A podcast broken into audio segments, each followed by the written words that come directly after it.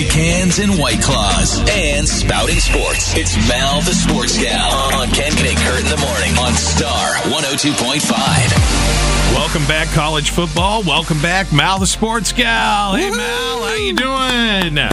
Oh, I'm doing fantastic. How are you guys? We're doing good. All right, Yes. we're going to get right to it. It's time for Mal the Sports Gal's Top 3. All right, Mal. So, uh, wanted to ask you this question this morning because for the first time since probably I lived out of state and you could only get the game, you know, in your region, in your state, I am going to miss the first two Hawkeye games this year. I will not see the Cyhawk game. As a matter of fact, I'm going to be getting on a plane. I'm actually going to be on a plane during the game, landing here in Des Moines about the time it's over. So I expect probably the pilot, the pilot, to say something about it. As congratulations, the- Hawkeye the- fans. Right. You know, so I was just wondering, what are the top three things you missed in your life, Mal, that you oh, still sticks, still gets to you when you think you missed it? The first one was uh, March 20th, 2010. Okay. And my daughter's birthday is March 21st. Her birthday always falls during Mar- March Madness. Mm-hmm. My son's in November always falls near a Hawkeye game. So it's always, you know, when they're little, you have to have parties. It was hard to plan. Right. so, so this keep in mind at this time, cell phones. I think I had a BlackBerry at the time. You know, so I, I recorded. It was UNI versus uh, Kansas. Kansas was like the overall number one seed, and they got beat by UNI 67-60. Yes. Yes, that's Yes. right. Yes. Uh, I mean, just the whole state of Iowa loved that one. But so I, I knew it was on. Obviously, I didn't know what time the game was going to be when we planned the party and all that. So my brother and cousins and aunts and uncles, my dad at the time, everybody, we all recorded it. We didn't want to know what's going on. Well, one of my cousins kept kind of chirping about it, but he but he was polite. and all of a sudden, we're in the mid party, and my phone goes off. Which there was no push notifications back then until that day. I mm-hmm. swear. so I was like, oh, I looked at my phone. It says, you know, UNI upset. I, go, I just put it back in my pocket. I was living. Yes.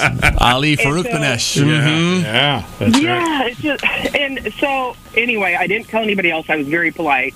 Got a text from my brother later that night saying, "Thank you for not spoiling it." And I'm like, "Yeah, you're welcome." Even though I got spoiled, and, and I don't watch replays if I know the outcome. I just can't. Yeah. Yeah. I can't. I'm the same way. So- yeah. That's a good one. Yep. Okay. Yeah. All right. What's the next one? sometime in the early 2000s, uh, my family, we always, St. Patrick's Day has been our thing, you know? Yeah. And we used to do the parade, and we'd line up for the parade, and everybody, you know, drinks, and then it, we'd end at Embassy Suites, where they had best parties of my life were at Embassy Suites. Everybody was hammered and fun. Which, so I look forward to it every year. Well, one morning we always would meet for breakfast. One morning I had a headache for a couple days, and I didn't think much about it. Went out for breakfast, and the eggs didn't sit real hot. and then in the parade, I was feeling a little clammy, but I'm like, well, I was drinking beer, it's going slow.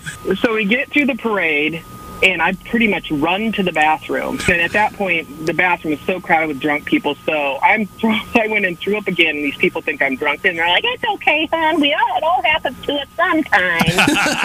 and I'm like, "I'm not throwing up. That's not me." So anyway, I had to go home, and I remember laying on the couch like a big baby, watching like Channel 13 coverage Yeah. I, I literally cried. I, it, it, I only got a few hours in, and we said, "Well, at least you got to do it for a while." I'm, no, it, it doesn't count. Yeah. Summit Flu ruined ruined the parade. Oh.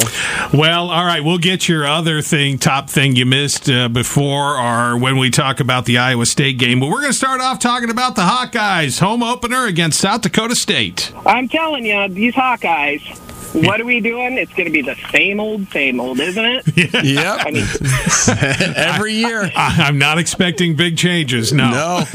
no, and it's like I can't really complain anymore because you know what I mean. It's Right. like the offense. They have two running backs, Gavin and Leshon Williams. They are not related, but uh, they they do okay. So I think I'm not worried about the running game. Um, all the receivers are hurt pretty much. Oh, I get frustrated, but the defense I'm I'm excited about. I mean, there's four preseason All Americans. Even the punter Tory Taylor, who we all love, they're playing in the South Dakota State Jackrabbits. They're like one of the top teams in the Missouri Valley. They're they're good. Iowa has to find a way to get into the end zone.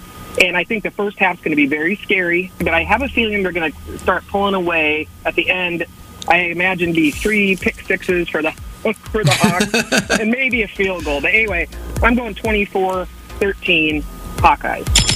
As you decide whether to go with that extra shot of caffeine or not, Kane and Kurt will be back in less than 10 minutes with more fun, including. Well, I guess uh, Mal's been getting some nature photos out in Elkhart.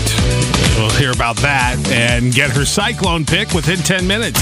Follow Mal the Sports Gal on Facebook and Twitter at Mal Sports Gal and hear her on demand at star1025.com.